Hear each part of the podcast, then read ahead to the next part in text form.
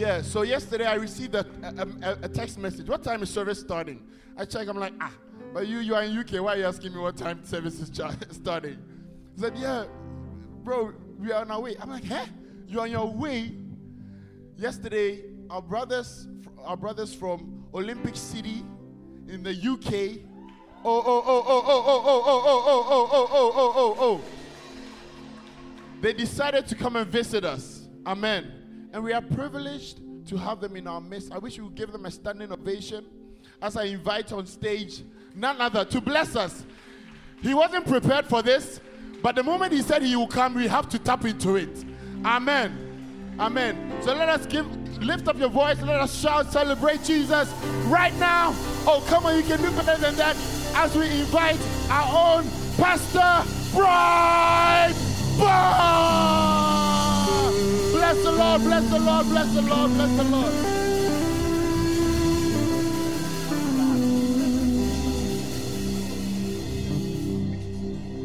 Oh, come on, let's make some noise unto Jesus. Amen.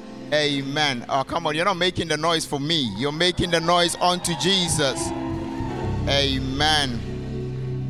One of my struggles recently is the fact that when we come to the presence of the Lord, people get caught up in the atmosphere, but they don't take the presence of God with them.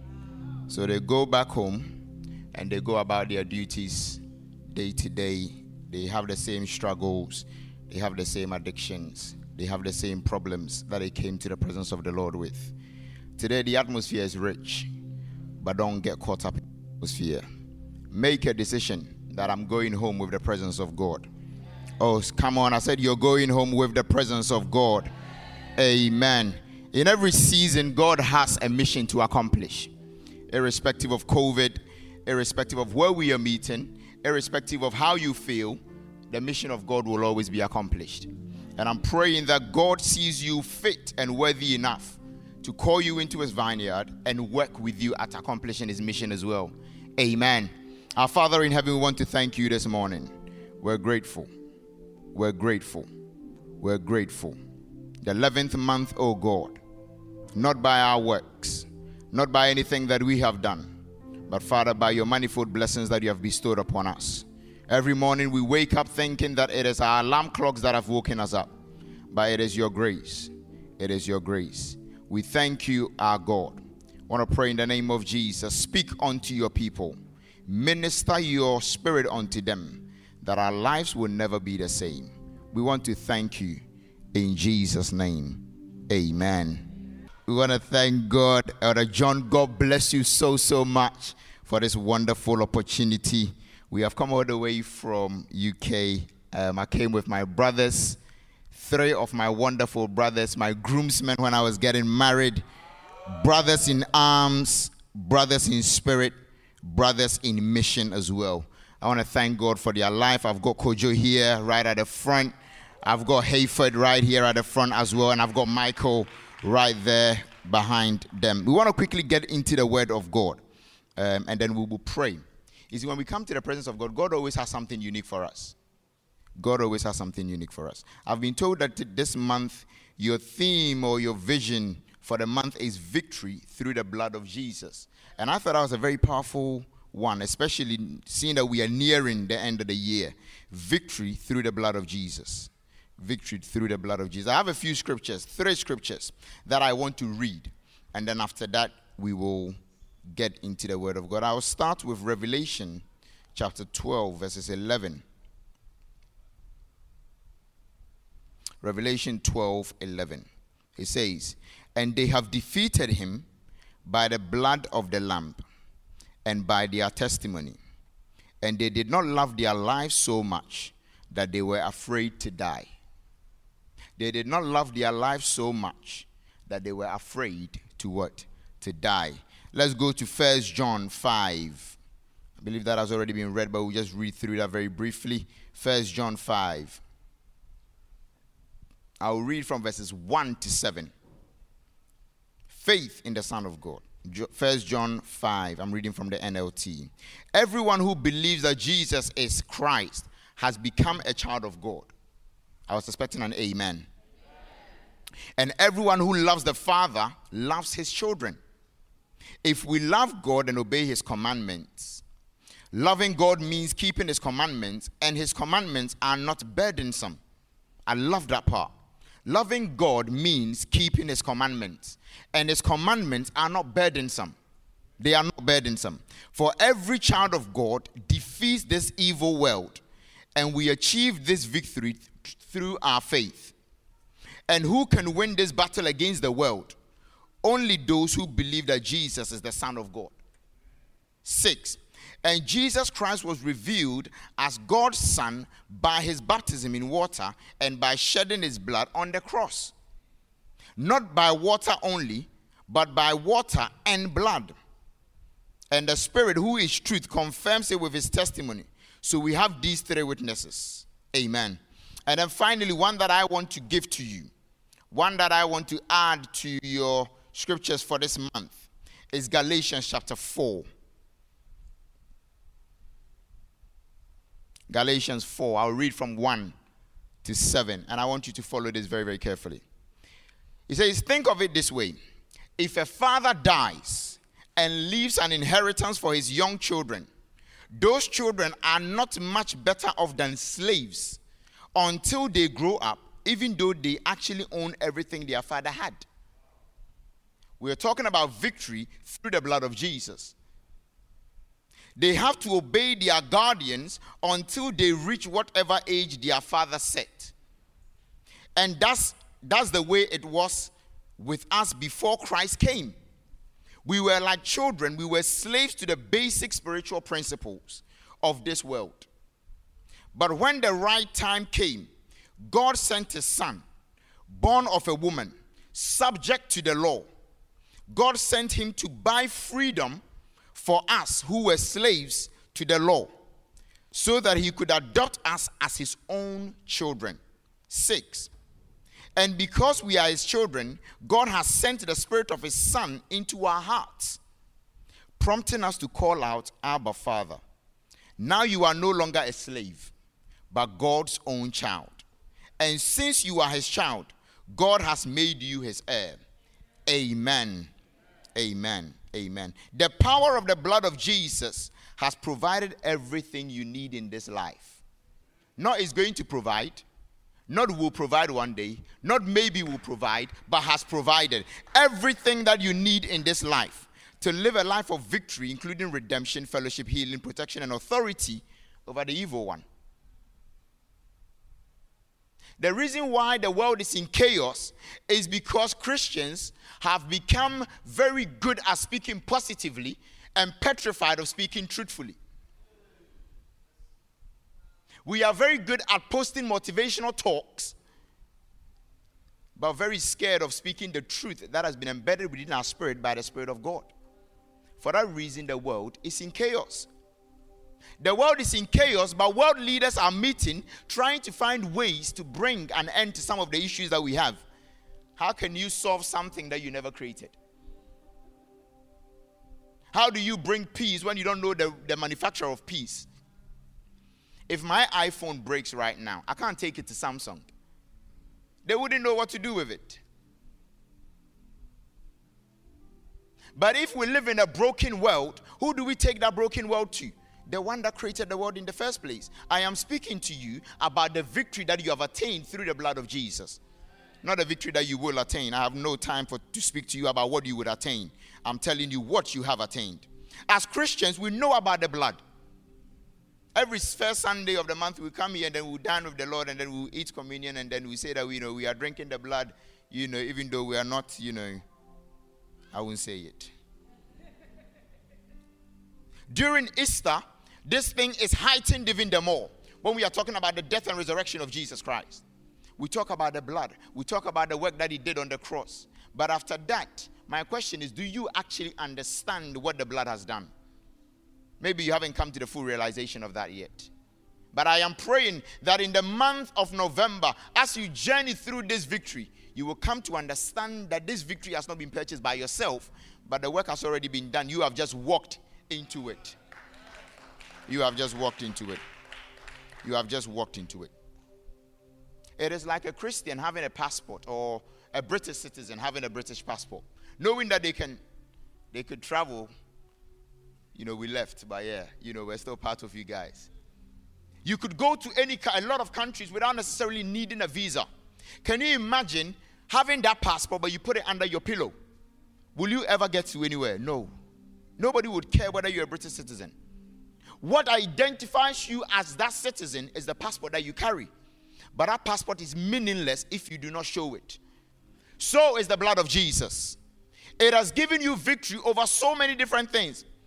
But that victory is void as long as you are hiding that blood, as long as you don't have a full realization of that blood. Let me give you a quick story of an old woman that lived in a village. She was the very last person. Electricity was brought to that village. And everyone in the town had electricity. This old woman didn't want to go for it because she didn't know what electricity could do. So eventually she was forced to take the electricity. Cool, she had it installed in the house and everything. But after months, the electricity company realized that the meter is not reading. So they thought there was something wrong with the meter in the house. So they went there and they asked the woman, Is everything okay? She said, Yeah, that's fine. Everything is fine. What I do is that I turn on the light just so I can find my matchsticks. And then I will light my lamp and then I turn the light off again. So you see that she's got electricity, she's got unlimited power in the house, but she has no idea how to use that power. A lot of us, we have the power of God embedded within us, but we have no idea how to use that power. For that reason, Bible says in Acts 10:38 that how God anointed Jesus of Nazareth with the Holy Ghost and with power. It is the same scripture in Acts 1:8 that says that you will receive power. How many of us deem ourselves to be powerful? How many of us demonstrate this power in our workplace? How many of us demonstrate that power in our studies? How many of us demonstrate that power when somebody is sick in the confines of our homes? When Jesus received that power in Acts 10:30, the Bible says that he went about doing good, healing all those who were oppressed of the enemy, for God was with him. You have not come to the realization of your power yet. You have not come to the realization of the victory that you walk through day in and day out. But let's quickly move on because of our time. From Genesis to Revelation, the words, the blood are kept before our eyes. Right from Genesis. Scan through scripture you will keep hearing the blood, the blood, the blood. It is for a reason. It is a reminder of the importance and significance to God and to us as well. I started off by saying that don't bask yourself in the atmosphere, yearn for the presence of God. In the book of Genesis, we come to understand that the number one thing that God has always been interested in is relationship. God is just like all of us. Some of us were praying for Bay. We're praying for a boyfriend. We're praying for a girlfriend. Some of us were praying for a husband. I heard the ladies that are singing are praying. We will add our prayers to it as well. Some of us, all we are yearning for is a job. All these things is the very same thing that God looks forward to as well. That you would have peace in Him so that your relationship will be better with Him as well. So in Genesis, Bible says that in the cool of the day, when everything was calm, relaxed, the atmosphere was right, God would descend in his heavenly manner and have relationship with Adam and the wife. But we all know the story. There is nothing new that Satan can give you because Satan doesn't have anything. Everything that Satan gives to us is something that God has already given to us, repackaged. So in Genesis, when he told the woman that, Are you sure this is what God said? The woman began to doubt. Actually, is that what God said? So the enemy went on to say that the day you will eat this, you will be like God. He wasn't wrong. I don't like it when preachers say that the enemy came and lied. He didn't lie, he just presented in a different manner. God was looking for obedience, man was looking for power. But there was power that was already embedded in man that man had no idea about. I've come to understand that even in the creation of God, or God do you know creating mankind or creating the universe, He only did a blueprint and then He gave the rest to Adam to carry on. So nothing that God created did he ever name. Then he tasked Adam to name those things. And when Adam named everything, it is not recorded anywhere in scripture that God changed anything. It shows you the power that God had given to Adam. But yes, though, Satan comes and he tells you, the day you eat this, you'll be like God. May, I'm already like God. I am already like God. I am already like God. I am speaking to you about victory that comes through the blood. So man fell. The very first time we hear of death was after the fall of man. After the fall of man. Is it not interesting that usually death is associated with, you know, sorrow and pain, but when it comes to Christ, it is victory.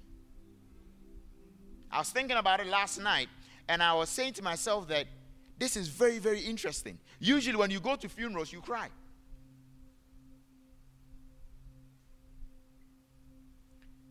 As part of my study at, in Birmingham, I read something some time ago that for Satan, God presented his death or Christ's death as a bait on a hook.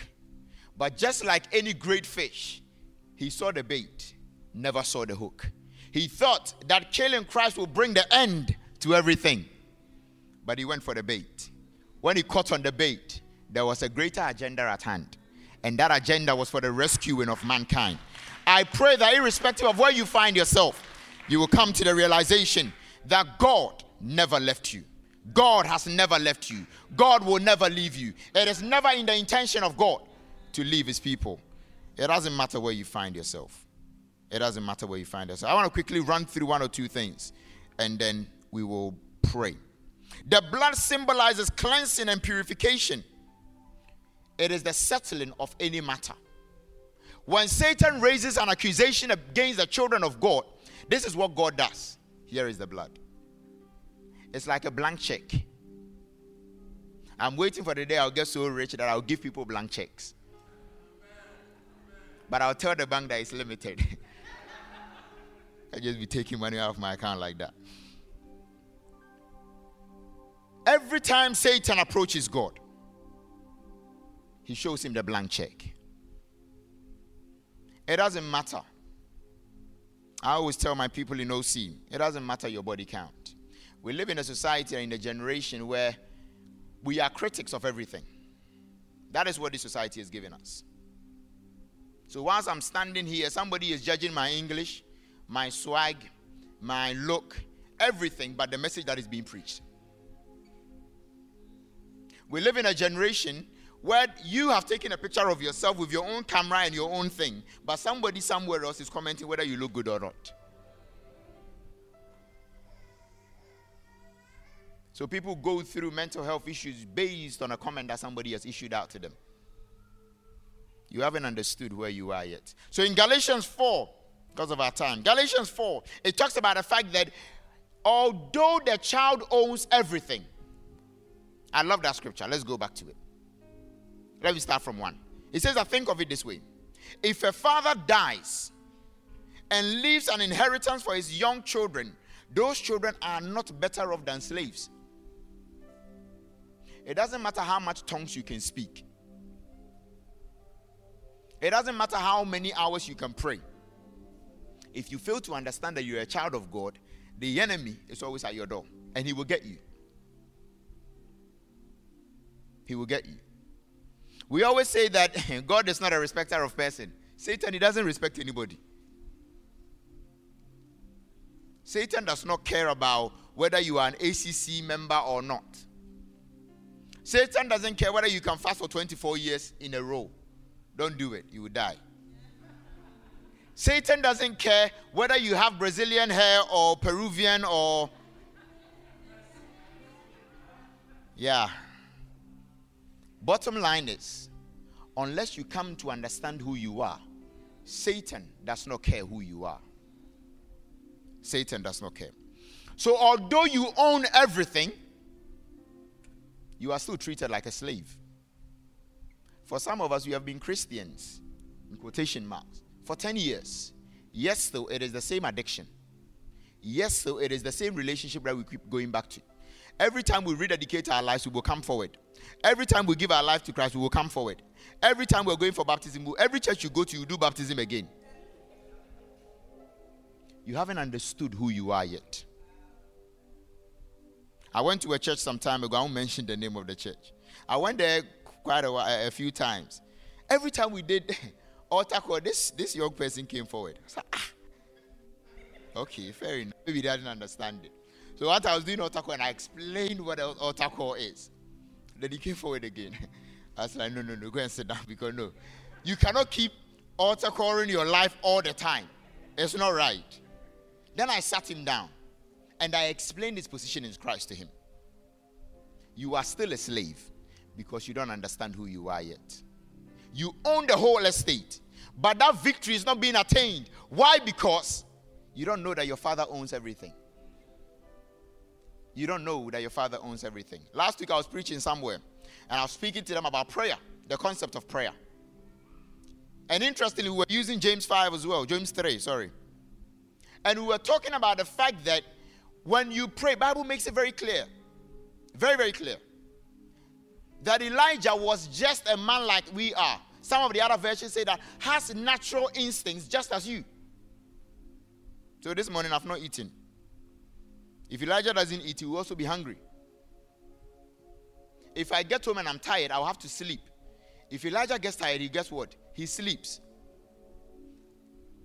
When Elijah is frustrated, go and read Bible. He can curse the whole land and run away. Elijah is the sort of person that can tell God that you know enough is enough, kill me. One woman, woman screamed at Elijah and then he said, God, I'm done. Just same basic instincts.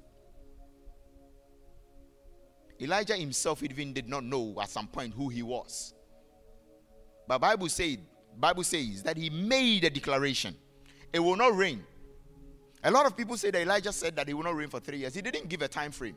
He said it will not rain until I speak again. If I had that level of faith, I would just walk to number 10. Prime Minister, do you know me? Uh, no, okay. You, you were short you were you were in short of petrol and the whole nation was in chaos. what I'm about to declare, if you know, that's some money into my account. Elijah just said what? It will not rain until I. Imagine if Elijah had died on the way. Hey, Elijah. He has locked the heavens and put the key in his pocket and he's died. Have you ever thought about it? Imagine whilst Elijah was going, something just happened to him and then he just died or he lost his memory. He's alive, but he doesn't remember what he said. That is the confidence that we have in Christ. He goes on to say that they have to obey their guardians until they reach whatever age their father set. Do you think you are in this church by yourself? The other time a young person came to me, I moved to a new district, and a young person came to me that they have left the church. And I was asking them why. Because me, I'm inquisitive. I always want to know why. Said, yeah, you know, everyone is some way. Then he went on. So I asked him that. So what church do you go to? And then he said that he's gone. He's gone to a new place. And I asked him, have you been to a hospital before? He said, yeah. I said, who do you usually find in a hospital? He said, oh, sick people in it. I said, okay. Who do you expect to find in the church? Said Christians. I said, Are you sure? in the church for us sinners are our customer base. Don't ever think that just because you have been in the presence of God for five years, you're better than somebody out there. It is just grace that has found you. It is just grace that has found you. So I told him, that hospital you have gone to that you call a church, sick people are there too. But you don't walk into a hospital and say, There are sick people here, so I'm leaving. You too, you are sick. He just looked at me. The other time I was bored, so I called him. So how you doing, man? Like, yeah, yeah, yeah, PB, I'm thinking of coming back, you know. Yeah, we are all here. We, all, the, all of us, sick people, we are waiting for you. Come, we will accept you. So you are here for a reason and for a purpose. So that the guardians that God has set in place for you will teach you to and bring you to a place of fulfillment. So every day you come in, Elder John will preach. somebody else will give you a word. As you're leaving, somebody will give you a message. During the course of the week, there is fasting and prayers. During the course of the week, there is Bible studies. It is just so that one day you would inherit the things that your father has left for you. If not, you will remain a slave till you die. And I'm not talking about physical slave. I'm not talking about physical slavery. And this is what Paul says. And that's the way it was with us before Christ came. We were slaves before Christ. Satan could direct and orchestrate our life anyhow he wanted. Anyhow he wanted. This is Paul saying that this is how we were. You see, a lot of people say that Paul was not a Christian before he met Christ. Are you sure? How many of you will be willing to kill for something that you believe in? For Paul, the only thing that he knew was Judaism, and he was willing to put his life on the line for that thing. How many Christians will stand and defend? For him, he was willing to slaughter all of them because of something that he believed in. I'm not saying step out there and start killing people, but I'm saying that are you willing? The other time in Bible school, we were having a debate, and then we asked ourselves, in this generation, can we find people that are willing to die for the gospel? I'm talking about ministers of the Church of Pentecost gathered. I was the youngest one there. Even the older one said no. You're almost 50, you won't die. me that I'm 30, you want me to die? Okay. Yeah, we, we are all not dying then. How many of us? Victory through the blood of Jesus. And that's the way it was with us before we came to Christ. We were like children. We were slaves to the basic, basic very basic. They hear one thing, they are there. They hear another thing, they are there. Oh, this gospel concert is going to be great, they are there. They are not there to have an encounter with God, they are there to have an encounter with man. You're a slave. This church is good, they go there for two months. This church is good, and they go there for two months. Do you know the name of people that hop from one thing to the other? Hmm, I won't say it. But I heard somebody say it. I bless God for your life. You are hopping. You are hopping. The only way your relationship gets better is when you work at it. Same with your Christian faith. Same with your Christian faith. You have not been called for the church, you have been called unto God. Don't ever think that you're doing anybody a favor by coming to church. The people of old thought they could corner Jesus with that. So Jesus told them that God can raise children out of this stone for Abraham. Stones. So sometimes we come to church, we have to beg people to even praise God. For me, suit or no suit, I'm crazy for my God. Jeans or no jeans, I'm crazy for my God. If you tell me not to come to and sit at the front, I'll sit at the back. If you not tell me not to sit at the back, I'll stand there because the outside is not for you. And as for the word of God, I will hear it. Don't let anyone deter you from coming to the presence of your Father. Let me bring my message to a close so we can pray. He says that, but when the right time came, God sent a son. You remember I mentioned that in Genesis there was a mistake. How I quantify it is that it was like Adam and Eve was representing the whole of mankind at the Olympics game. You see, when you send your very best from Netherlands to represent at the world stage, when they come back with gold, you said that, well, we have won gold, but you were not there. Auntie is laughing like crazy. It's mad. You say we have won what? Gold. You don't even have a passport. but you said we have won gold. I have never set foot in Old Trafford before, but I'm a Man U fan. When we, everybody quiet. when we win any game, said we have won. Me that I don't even know one player's name. I said we have won. So Adam and Eve represented us in the garden. Then they made a mistake. But God was not done with us. God set a trajectory to bring us back to Himself. And that is the victory that I want to quickly touch on. God sent his son at the right time. At the right time. Born of a woman, subject to the law, God sent him to buy freedom for us. You didn't get that. He came and then he had to buy, but he couldn't pay with currency. Understand this. When God or when Jesus came into contact with Satan, he couldn't trade with money. He couldn't trade with faith. He couldn't trade with just spoken words. He couldn't trade with anything. The only thing that Satan was willing to take was the blood of the Son of God. But Jesus looked at the situation, looked at you to come in 2,000 years, looked into the future and realized that his love for you is much bigger than anything else. Said that I am willing to put my life on the line. Therefore, here is that life. Take it and give me all those children of God. And then he gave his life. And in that blood, in that blood, in that blood. So Bible says that in Exodus they marked their doorpost with the blood. And when the angel of death was walking past, he looks at the blood and then he walks past. He sees the blood and he walks past. Maybe Satan is attacking you because you haven't come to understand that there is a blood that is supposed to mark you.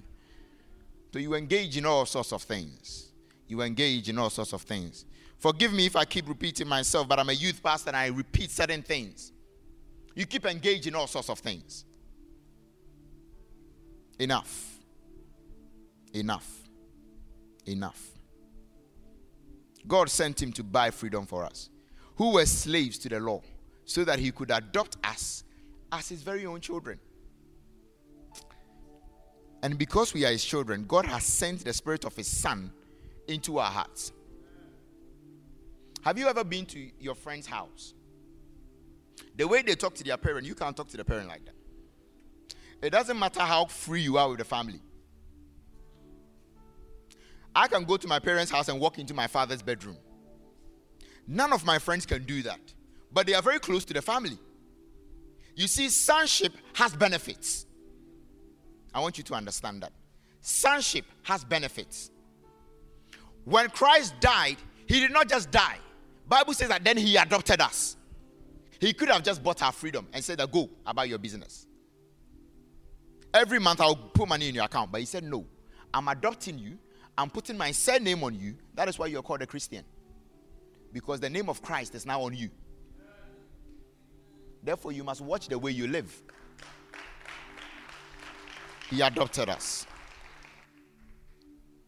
And then, as if that was not enough, Bible says that he put his spirit in our hearts. This time, he's not just breathing it into us like he did in Genesis. He's taking the spirit and he's putting it in your heart, the place where you have feelings. Hmm. When people get caught up in love, they say things, you know. And because we are his children, God sent his son into our hearts, prompting us to call out, Abba, Father. Our Father. Now you are no longer a slave, but God's own child. And since you are his child, God has made you an heir. Do you see how he concludes it? He starts off by saying that you were a slave to the basic principles of spiritual needs. Then God sent his son to buy his, your freedom. That was not enough. He adopted you. Then he put a spirit in you. And then he gives you that boldness to call him father. And then also he makes you an heir, which means that you rule. Don't go to your workplace thinking that you are about to rule. You rule. Maybe you have never understood this principle. Understand that the victory that Jesus gives, He will not give it. He's given it 2,000 years ago. So, if anything, you are shortchanged because you've not been living in it. You've been a Christian for 10 years, but you have never known victory in your life. I pray that as we get into a time of prayer, you will come to understand that I will not just come to the church and just enjoy the atmosphere. For me, I am taking the presence with me. In my workplace, I carry the presence. In my school, I carry the presence. In my marriage, I carry the presence. Whatever I do, I carry the presence of God. Finally, last week, Friday, I started my annual leave. So I thought, okay, let me. For me, I didn't want to stay in the UK because I know our people. If you are around, you are not on leave. so I was setting off on Friday last week. Yeah, Friday last week. On my way to the airport, I got a, I'm a traveling minister, which means I look over universities. I got a message from one of the presidents that one of their students has been hospitalized for the last nine days. The message was very strange because we usually tell them that if such things happen, do let us know. Nine days. And they said they've been praying, but it doesn't seem to be getting better.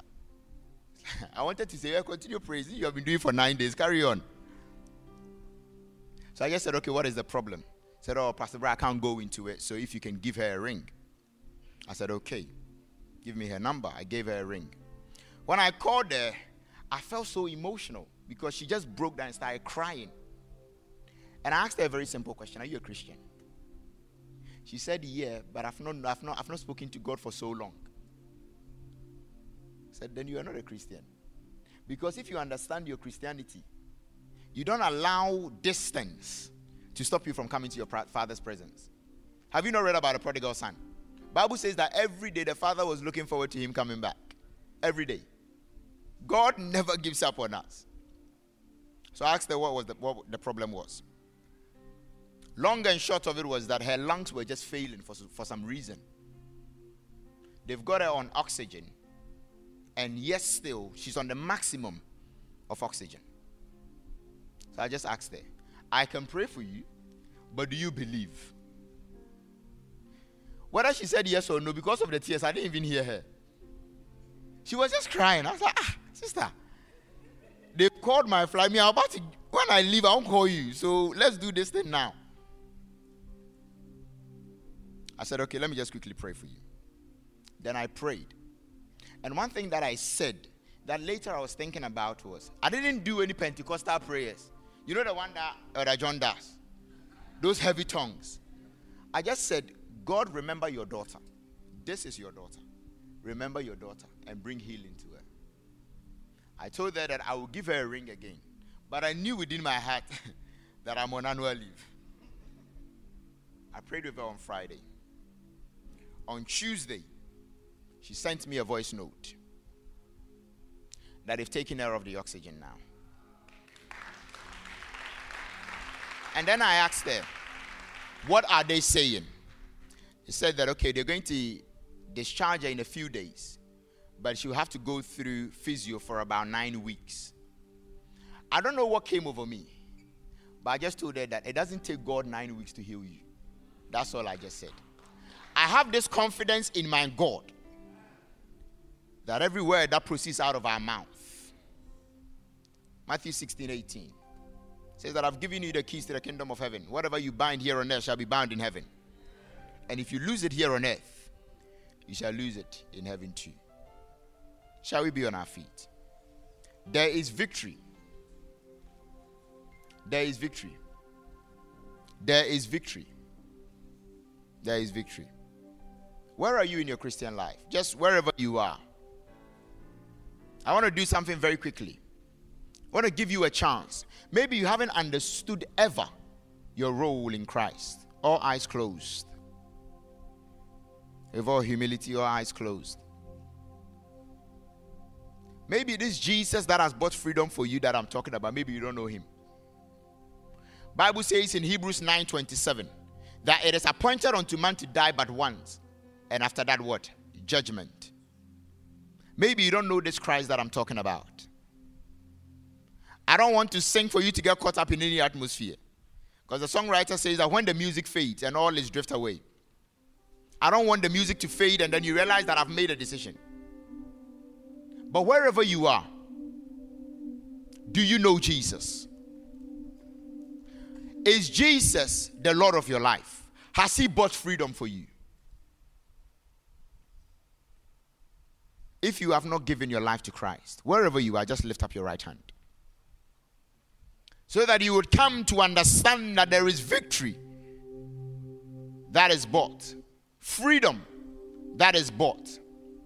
If you don't know Jesus, this is not time for you to be shy. Just lift up your right hand. Just lift up your right hand wherever you are, with all eyes closed. If you don't know this Jesus, we won't spend too much time on this. But I want to give you that opportunity. Because one day the music will fade. One day this thing that you know called life will end. And then you will stand before God. That day He's not selling or buying freedom for anybody. That day He stands as a righteous judge. And He will judge you based on the decisions you made here on earth. I always say that this body that we live in is the one that is making all the decisions for you. But on the day of judgment, this body won't be there. Don't allow this judge, this body to take you to hell. Just for another few seconds. If you don't know Jesus, if you don't know Jesus, if you don't know Jesus,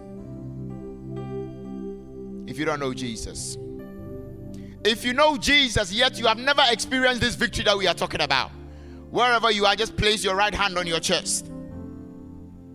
You don't know this victory that we are talking about. You haven't experienced victory in your life yet. Place your right hand on your chest.